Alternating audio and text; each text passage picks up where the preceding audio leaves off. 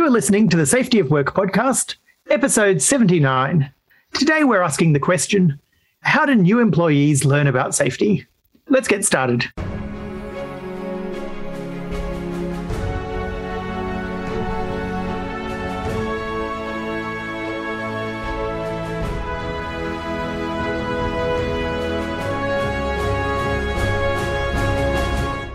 Hey, everybody. My name's Drew Rae. I'm here with David Provan. We're from the Safety Science Innovation Lab at Griffith University. Welcome to the Safety of Work podcast. In each episode, we ask an important question in relation to the safety of work or the work of safety and have a look at the evidence surrounding that question. So, David, what are we talking about today? Drew, today we're going to look at young workers who have just started a new job.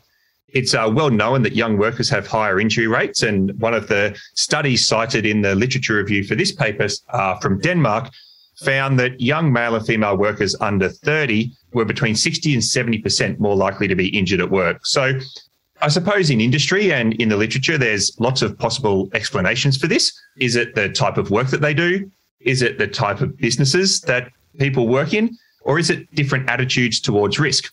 One of the key problems is, is just a lack of experience in the job, the knowledge and skills that people need to keep safe. We're talking about young workers new to role. So, brand new workers uh, aren't as good across all aspects of their job. And uh, we know that safety is uh, emerges from the way that work gets performed. So, it uh, stands to reason that if a worker is not as experienced across their work, then safety outcomes or negative safety, safety outcomes may be a result of that. So, Drew, businesses have lots of arrangements and lots of different arrangements in place to get new workers up to speed with doing the job well and doing the job safely. So, in this episode, uh, we're going to look at how those arrangements work and what we can do to help new employees learn how to be safe. So, David, I don't know if you can remember your first job when you were a new young worker. For me, it was going to work at a department store. I remember the sort of usual thing where you get sat down in the break room and you're shown training videos. I was then shadowing uh, current workers around. This particular one, they had a haberdashery section where they sort of learnt the correct way to fold towels to sit on a shelf and how to measure out material to sell to people. And then I got transferred to the store I was actually working in. And so my very first day on the job was totally untrained, wandering around the car park collecting trolleys with no sort of gear or safety equipment. It was just that they hadn't arranged a contract for collecting trolleys. So that was my job. How yeah, about you when you started? Yeah, Drew, look, um, we're going to talk about the retail industry today as one of three industries that we're going to talk about. And uh, my first role was. Uh, was stacking shelves within a within a department store, and I also don't recall receiving any training. But one of the things I do recall was I was quite tall, and the roof was quite high, and the ladders weren't really big enough. So, uh, regardless of what I may or may not have been told in my safety induction, I was the only one who could reach the roof to hang signs. Um, so that's all I re- that's all I recall about my my first role. So regardless of what I was told in that induction or what I should have been doing, I was there to hang the signs however was necessary. So I guess neither of us were really cut out for a successful career in retail. I, I also remember, and I, I have to be honest, I've got no idea if this story is true. I've just must have heard it earlier in my career and I've been repeating it ever since. During engineering school, we get constantly told how little we know. It's a bit of a myth, I think, that engineers come out of school thinking that they know everything. It's kind of the obvious ob, ob, opposite. We come out having been told that we know nothing and that things in the real world are going to be different. So this story is about a new graduate engineer, first day on the job, spends the first day in inductions and mandatory safety training, including you know the usual message that if you see something's unsafe, don't walk don't walk past it. Make sure that you tell the worker to stop, tell the superintendent, get it fixed. And so that's the first half of the day is in the office getting that training. Second half of the day is out on his first site being given a tour by the superintendent. And so he's there with the superintendent and his boss from head office. And they work, walk around the site right past a worker up a ladder, carrying tools, no safety protection, not a safe way to be working at heights. And to the graduate, this looks obviously unsafe. But he can't report it to the superintendent because the superintendent is standing right there with him saying nothing. And so the graduate spent years being told that his own training doesn't really match how things work in the real world. He's got to weigh up what he's just been trained about and what he sees right next to him, which is the supervisor doing nothing. And so he figures this is just one of those things where the training doesn't match the real world. He ignores it, walks on. And depending on how you tell the story, when they come back in the other direction, they find that the worker's there with first aid and has fallen off the ladder. Yeah, as I said, I don't, don't know if the story is true, but I think the message of it kind of matches my own experience, which is that the safety training we get is aspirational. It sets a sort of standard that everyone knows you don't actually meet at work. It's not like a minimum standard where everyone does everything in the safety training. And so people really quickly realize that the reality is sort of somewhere between what the safety training says and doing things badly. There are lots of practical things that matter for safety that aren't in the training. And there's lots of things that are in the training that no one follows 100% of the time. So new workers are left trying to figure out this space, this sort of gap between the sort of formal idea of safe and the practical idea of how work gets carried out on a day to day basis. Andrew, I think that maybe gap between the way that people are told or inducted for their work to happen and the way that they experience that work as they take those first few days and weeks in their organization is true for for all roles in companies so some of our listeners might you know have spent their career in professional roles and you know maybe you've been told what you're doing what you're there to do and been given a job description and then you make sense of it over the first couple of weeks i remember when i joined a organization in a role in a very senior safety role i think i was at a meeting in my first week and the meeting was talking about this incident that had, that had occurred and the conclusions that the organisation had drawn from that. And being relatively new and listening to the the conversation, I spoke up and and said took took actually took the action of speaking up, which is a bit different to that that story maybe Drew, but but spoke up and said, look, I I tend to disagree from what you've explained. I think I think there's some leadership challenges that we have that are creating some sort of undesirable cultural characteristics at that site. And then a very senior manager said, Well, what do you know? You've only been here five minutes. And I've gone, Okay, so this is the way this organization works. It really doesn't want its safety people to uh, to challenge to challenge others. So, Drew, I think it's that that that connection or disconnection between the training instruction that we get when we first start and what we experience when we actually start doing the work. Yeah, and I think as we're going to see from this paper, it's not as simple as the training is rubbish. We should just go with the practical experience. And it's also not as simple as the training is good and the practical experience degrades the training. So, Drew, do you want to um, introduce the, the paper that we're going to talk about today? So, the paper is called Safety Learning Among Newly Employed Workers in Three Sectors A Challenge to the Assumed Order of Things. This is a Danish paper. Uh, the lead author is Dr. Regine Grytnes, a senior researcher in occupational medicine at Aarhus University in Denmark. Dr. Grytnes has published extensively about topics like apprentices, young workers, uh, leadership influence, particularly as leadership influence pertains to young workers. So, this is obviously her field of study, is looking at this young worker experience. The paper is published in the journal Safety Science uh, in 2021. It's if you look at the actual date on the paper, it's been published in the future. I think it's published in something like October or November. Um, but it's there right now, and you can download and read the whole paper for yourself because it's open access. David, do you want to take us through the method? It's fairly straightforward. Yeah, the method is fairly straightforward, but um, but but I really like the the method that uh, this was was conducted for this research. So there's three industries, or three case studies, or three industries: the metal industry, the elderly care industry or aged care industry in some parts of the world, and the retail sector, which um, we referred to earlier. So, three industry sectors. And so each case study involves several businesses. I think, Drew, there might have been 15, 15 or so organizations in total across these three.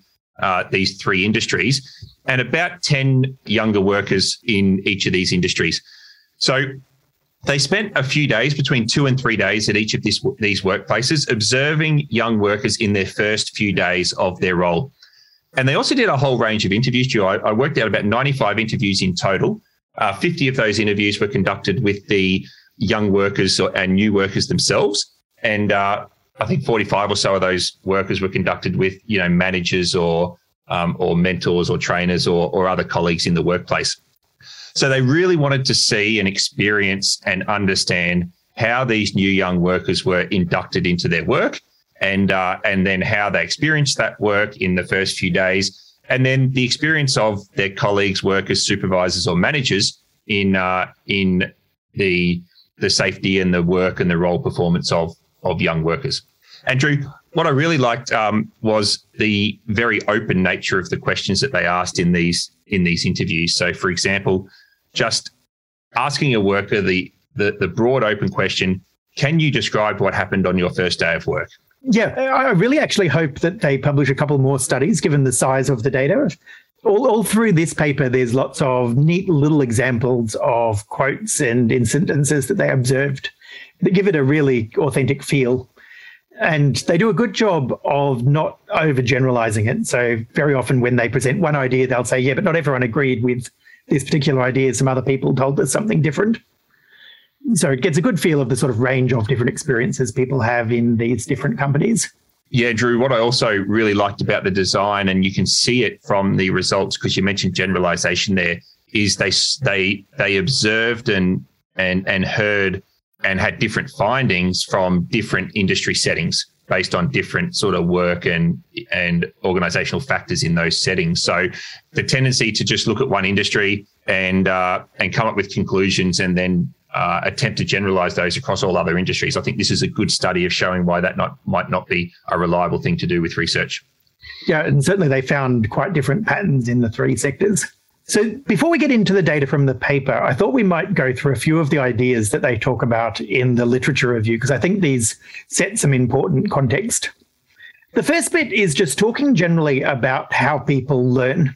And so they start off sort of explaining the very old fashioned view of learning, which is about uh, installing objective knowledge into the learners. So at school, you have knowledge uploaded into your brain. You go to work, you use that knowledge. Now, obviously, that is very outdated, but remnants of that kind of thinking still sort of hang around in both the education sector and in the way we do training at work. But it was, you know, back in the 1930s that we started to replace that idea with the idea of situated learning or experiential education. And the idea is that learning isn't about uploading knowledge, it's about creating a sequence of experiences. And each person in the experience, they reflect on that experience, they learn from that, it leads them on to new experiences. So you can think of teaching not as a job of providing knowledge, but providing students with classroom experiences that help them learn, reflect, and learn. And eventually, those classroom experiences take them onwards into real world experiences where they continue to build on the classroom experiences, continue to learn. So once you get out into an organization, the environment isn't created by teachers, the environment is created by all the other people around you. So learning becomes like a community process because we're all learning, we're all having experiences, and we're all creating the experiences that other people have. And you know, some people are a little bit more deliberate about it than others. You know, it's possible to take control of your own learning, to deliberately seek out experiences. Often that's what happens when you have a mentor, is the mentor is guiding you into what sort of experiences do you need to have to build up your skills, build up your understanding. And sometimes organizations are deliberate about it. They create spaces for people to either have particular experiences or time and space to reflect and learn from those experiences. So you can think of things as, like learning teams as deliberately creating that reflective component of learning. So all this stuff, whenever we do work, whenever we think about work, whenever we complain and argue about work, that's how the organization is maintaining and growing its own knowledge. And so what does that mean for young workers? It means that they're stepping into this community um, and they need to be brought in and become part of that community. So when we induct workers, it's not just about knowledge transfer. It's not just about uploading the knowledge they need. It's about how do we get them to start taking part in discussions and decisions and arguments and thinking about the way work happens. Um, and so from Drew, this is, um, I think we, we probably know of this as on the job training as these creating this experience. And I suppose we're seeing it more with different technology applications, trying to even simulate some of these experiences with virtual reality um, and simulated environments. And I think when we think about on, on the job training, what you've just said there is we're not just learning how to do the tasks, but we're learning the broader norms, practices, communication, relationships and those other, maybe we call them norms or, or, or shared understandings about not just the task, but about the broader context in which the tasks take place in that workplace setting. I think a really good example of this that people might be familiar with is if you've ever watched a medical TV show, they get a lot of the medicine wrong. But one of the things that I think they capture really well, just for narrative effect, is the way a senior doctor will have a bunch of junior doctors around them, often like residents in training. And before they go into the patient's room, they'll stop and have a discussion and they'll say, okay, so what do we think we're going to see? What are we going to ask? If we see this, what will we do? What decision would you make, doctor? Um, as a way of sort of inducting people into the process of thought and the process of being a doctor rather than just you know telling them this is how we're going to do it. So, Drew, learning safe practice. So, so we've talked about learning on the job. We talked a lot about tasks just then. We haven't talked so much about learning about safety. And so, learning safe practices, sort of alongside the so sort of as part of the tasks, is really important for new young workers. So, what does this what does this mean for learning safe practices? I don't know what impression you got, David, but for me, it seemed like they almost were talking about safe practices and professionalism as if, at least for things like the metal trade and the elderly care, they sort of went hand in hand. That safe practice is part of that learning how to do a job properly, that you learn professional standards, you learn professional ways of doing things. And of course, that includes doing the job safely. Um, but the other part of it is in the paper, they call it learning to risk. And so that's the idea that as well as learning the professional standards, you also sort of learn where the envelope is. You, you learn what's reasonable because a young worker in a new environment, everything is new, everything is uncertain. You don't know what you're allowed to do, you don't know what you're allowed to do, you don't know what is safe, you don't know what is unsafe. And so learning to risk is about learning what to be comfortable with. And they refer a lot in the paper to things like uh, Diane Vaughan's normalization of deviance because learning to risk can, of course, be learning a totally incorrect calibration. It can be learning that something that people outside the industry might think is objectively unsafe. You just learn that that's normal because that's what everyone else is doing and accepting. Yeah, absolutely, Drew. And I think also referred to uh, Rasmussen's uh, dynamic risk model as well. So, really, this idea of understanding, as we might say, and we might say again later in the episode about work as done. So, how do I how do I take this sort of work as imagined view that might be communicated to me in my prior training or trade training in the case of say the metal industry or what I've learned at, at, at, college, what I get told in my safety induction, and what I see the workers on my first day doing when I'm actually on the tools. So Drew, let's run through each industry and, and talk about what was what was found and, and done in some of those different industries. Should we start with metalwork? Okay. Would you like to take us through it, David? Or? Yeah, let's start. Um, so one of the things is that they sort of looked at the context of these industries and also the young uh, new workers. And typically in, in this industry, the younger workers are typically apprentices or they're other skilled workers and, and they've had some formal training in the work uh, and what to expect in the workplace and, and how to how to manage um, the tasks that they'll be expected to perform. Um, they're typically working full time. And um, overall, when they get into that workplace as a young worker, only a small proportion of the workforce are young. So you know, this study quoted that, you know, maybe only around 10% of the workforce is under 30. So there's this general assumption that the workers already understood safety because they've had some of this formal training and education. And so their focus was on was to sort of watch and learn, you know, the, the specific technical skills of this job. So sort of put these people straight to work under the under the guidance of others.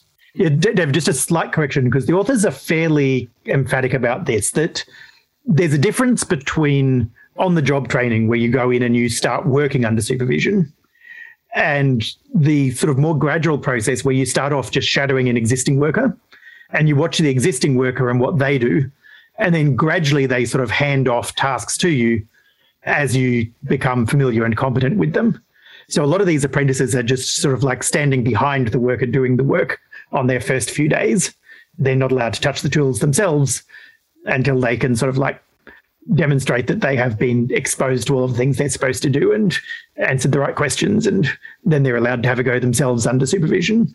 Thanks for the clarification, Drew. Kind of like the story of the apprentice hairdresser that spends the first 12 months sweeping the hair off the floor before they get given the scissors to cut someone's hair. Yeah, that it exactly. And so the, the there are a few different stories. Some of them sort of like seem very safety minded, some of them seem very unsafety minded. Um, you know, th- there's one quote that I really liked that they're, they're talking about someone using a grinder, and the apprentice says, "I've used it a thousand times at school, but they tell me anyway. Be sure not to wear a t-shirt that can melt, or remember your glasses. You know, I know all this, but they just remind me briefly anyway." So the like senior people are showing the work and just like constantly telling the junior people, "This is how to do it. This is how to be safe about it."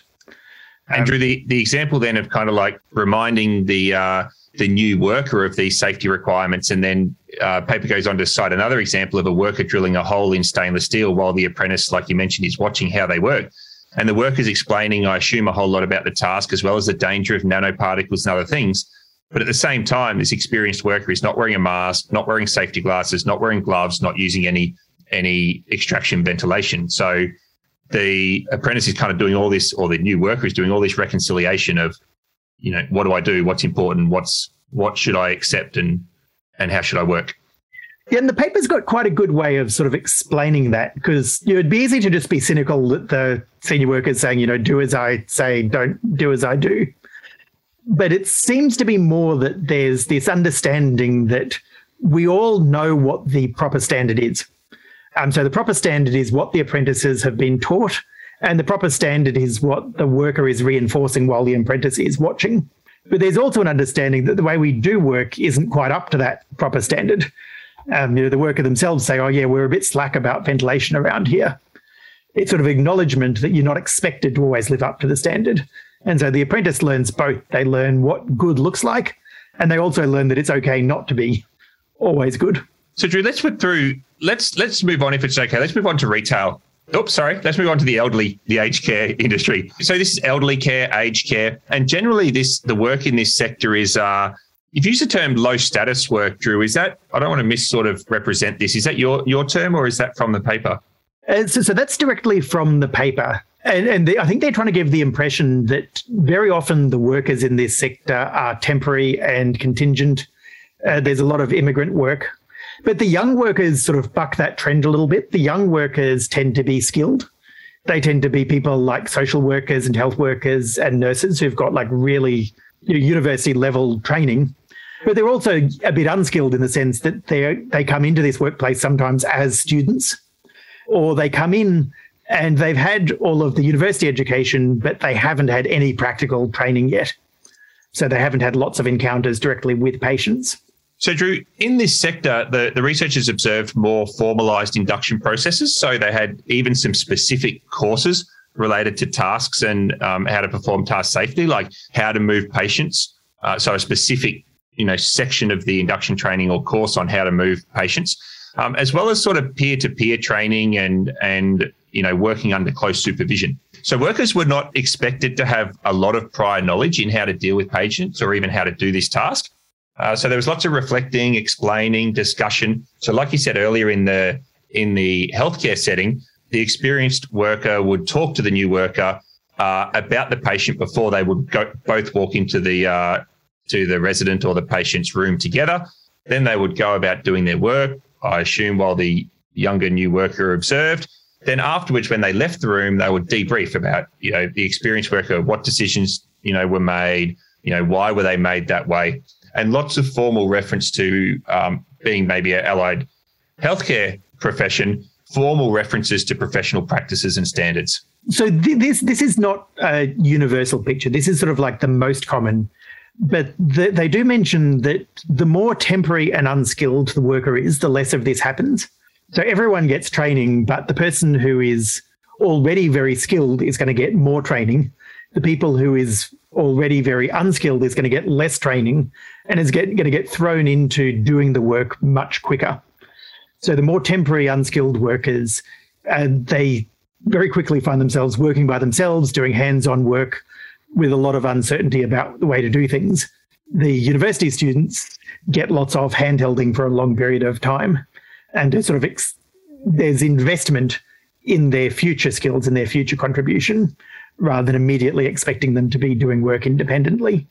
So, Drew, the third industry was retail. Um, apparently, an industry that both you and I have some personal experience in, which is which is nice. So, retail. Uh, most workers are young workers. I expect, as you and I were when we participated in this uh, in this industry. Most of the young workers are unskilled.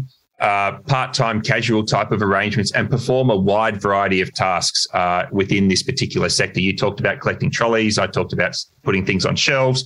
Lots of lots of different different work activities. So similar in some ways to the other industries that we've talked about, but rather than sort of a watch and learn type approach early on, in this industry, it seemed to be more of a hands-on helping out with the person they're shadowing. So maybe it stands to reason that if, if if you're there on your first day and you're learning how to stack shelves, as I was when I started, I didn't sort of get the luxury of standing there for three weeks or so just watching someone stack shelves. It was like, you know, this is how you open the box now. Help me put these things on the shelves. Um, we can get the work done twice as fast. So the person who might be doing the training may not be very experienced. I think in this study, they said that there was a young worker and they were being shown what to do by another worker who'd been there for one week sometimes the experienced person may not actually be that experienced. Yeah, to, be honest, David, I was reading through some of these stories about retail, and uh, the stories that are appearing in academic study, I'm pretty sure I've seen similar stories appear in prosecutions of construction workplaces.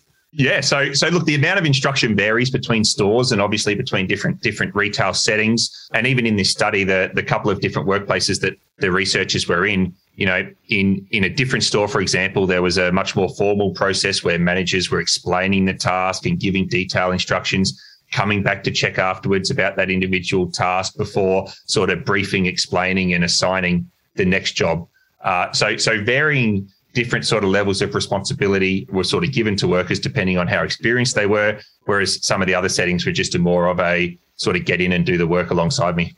Yeah, they, they suggested in the paper that this might have something to do with whether it was a discount store or not. They sort of suggested that the traditional supermarkets tended to be better and the discount stores worse. But the sample size is small enough that you know I'd be willing to believe it's actually just that one store had a really good manager who was good at inducting employees and another store didn't. So Drew, let's let's talk. Just make some general general comments, um, some general discussion comments, and then some some practical activities. So so what, what can we draw out generally from these three industries and and the findings from each? So, so I guess the first thing they say is that in both the metalwork and in the aged care, there's a gap between the professional or you know, what's considered safe standards and the normalized way work happens. Um, they don't specifically use the term safety as imagined versus safety as done or work as imagined versus work as done, but it's a fairly similar sort of concept. And the idea is that the induction process sort of straddles across the two things. It's the induction process that provides you with reinforcing the professional and safe standards. It's also the induction process where you get to see what work is actually like that almost filters that knowledge and lets you abandon or at least set aside some of the professional standards. And I don't think we're also clear, Drew, that um, is the is the safety briefing or the safety induction or the safety training provided at the start of employment is that the minimum standard? Is that the expected standard? Is that the aspirational standard? So i'm not sure we're we're always clear with our workers when we say that this is workers safety as imagined. We sort of don't know you know at what level that imagining is yeah uh, from, from what i've seen of inductions ever since there are often sort of hints that what you're being given is not 100% believed by the person who's delivering it. But then sometimes there are also hints that what you're being given is like the absolute minimum standard. Like inductions frequently have a 10 golden rules, break any of these rules and you'll be fired. So it's uh, quite a mixed message about whether the standard is the bottom or the top. So Drew, that's the that's we just sort of talked about induction, and then uh, workers actually then just go and join, uh, you know, for want of a better phrase, a community of practice in the workplace, and they get the opportunity to try to understand you know, what is the reasonable and pragmatic standard for safety that that work group practices sort of day in, day out? And something that they mention a lot throughout the paper, that they use this term community of practice a lot. Um, and it refers not just to the fact that people are doing things, but the fact that people at work are constantly talking about these things. And so they say that, you know, being accepted as a member of this community, being allowed to take part in the discussions, being allowed to debate and argue about what is reasonable, what's not reasonable. That's the sort of key to getting the balance between the professional standard and the accepted standard.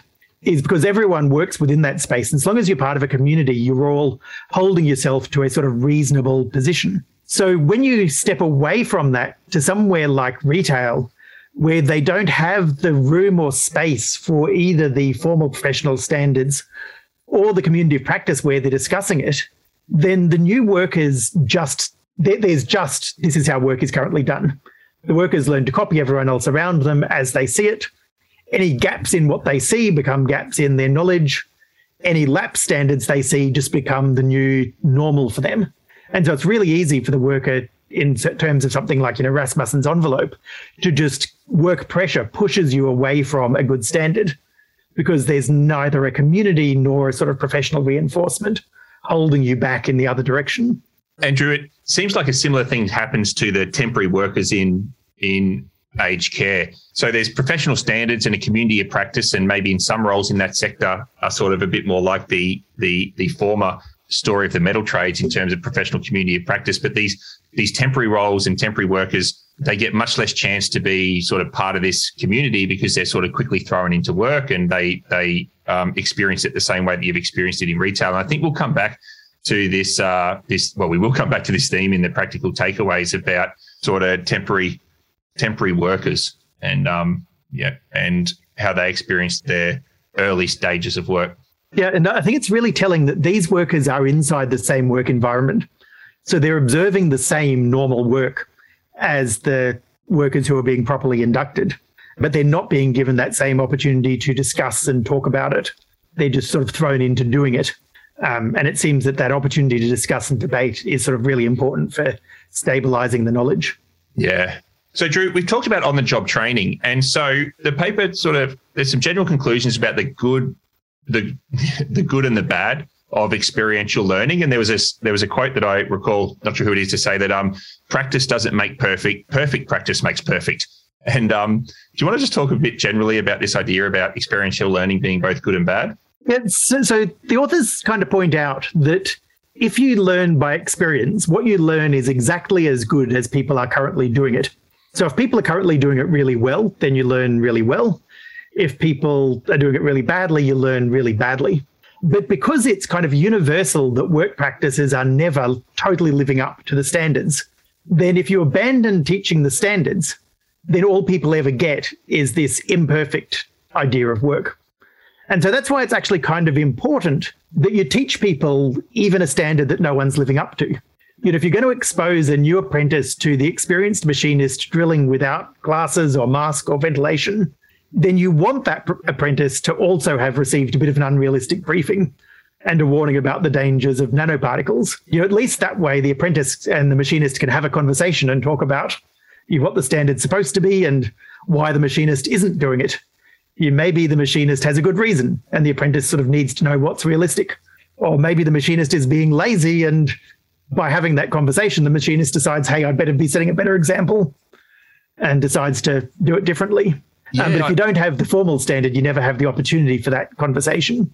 Yeah, I like that reflection, Drew, because uh, because I was sort of thinking about how do we get this this formal induction to as close as match the work as possible, and we know that work as done will always be variable and will always sort of you know drift and adapt. But the one thing that we maybe can maintain is the formal standards that we communicate in our induction, in the hope that creating some of that tension creates discussion, you know, and and reflection within in practice.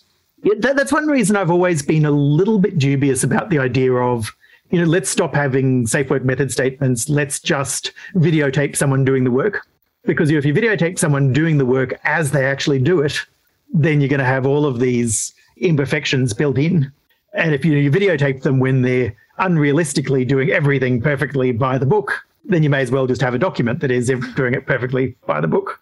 Yeah, there you go. So, Drew, let's talk about this gradient towards unsafety.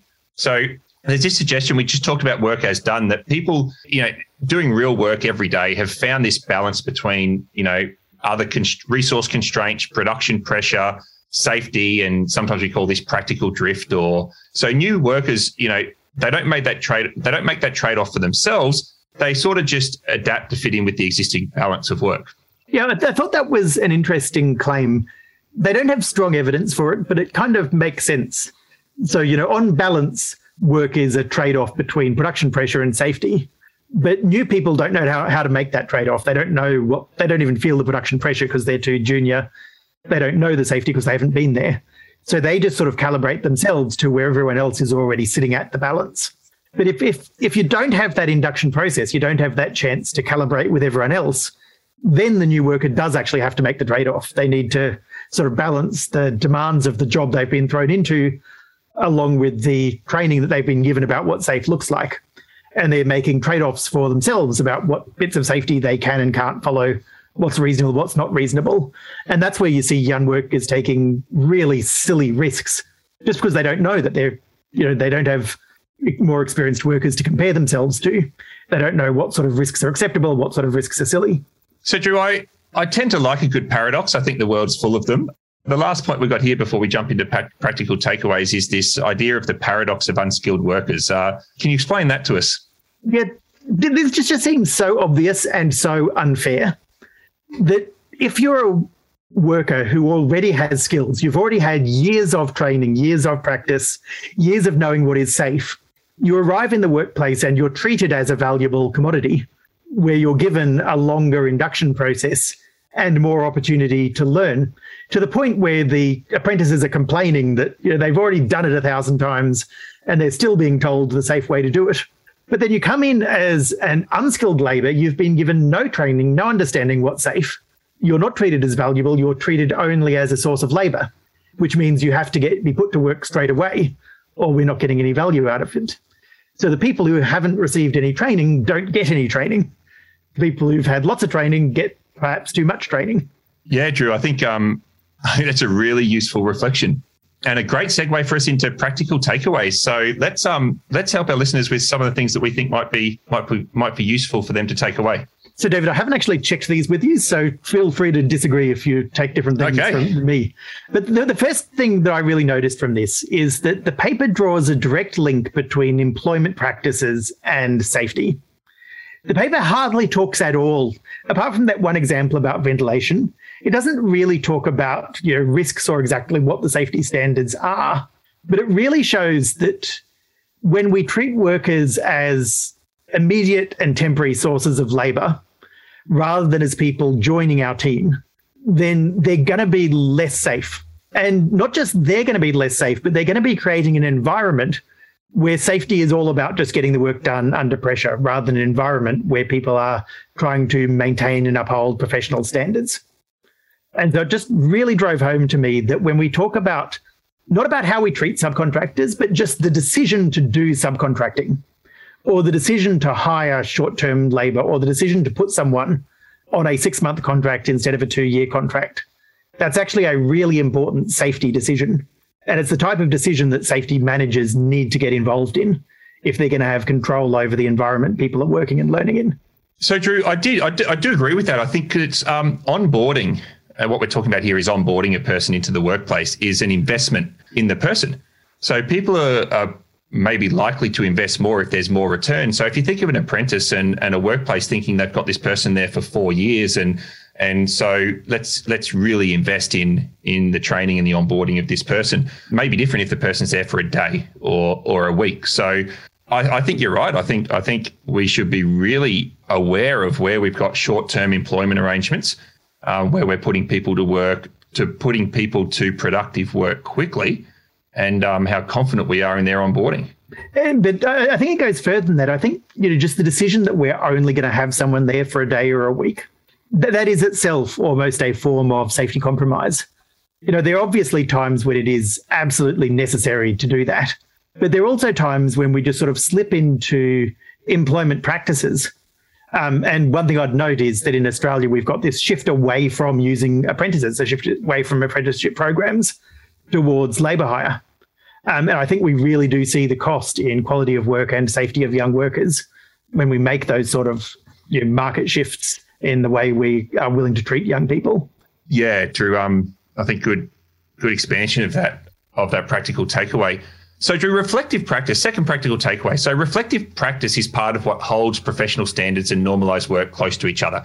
So, if we if we think about how the professional standard around our task and then how work happens, and we reflect on that and reflect on that against the professional standard, then it try, then it, it probably goes away towards keeping um, the practice uh, close to the standard. So some occupations like medicine and teaching and others, but also some trades, I suppose, um, particularly where apprentices are still working effectively. Um, this this reflective practice seems to uh, seems to sort of really help.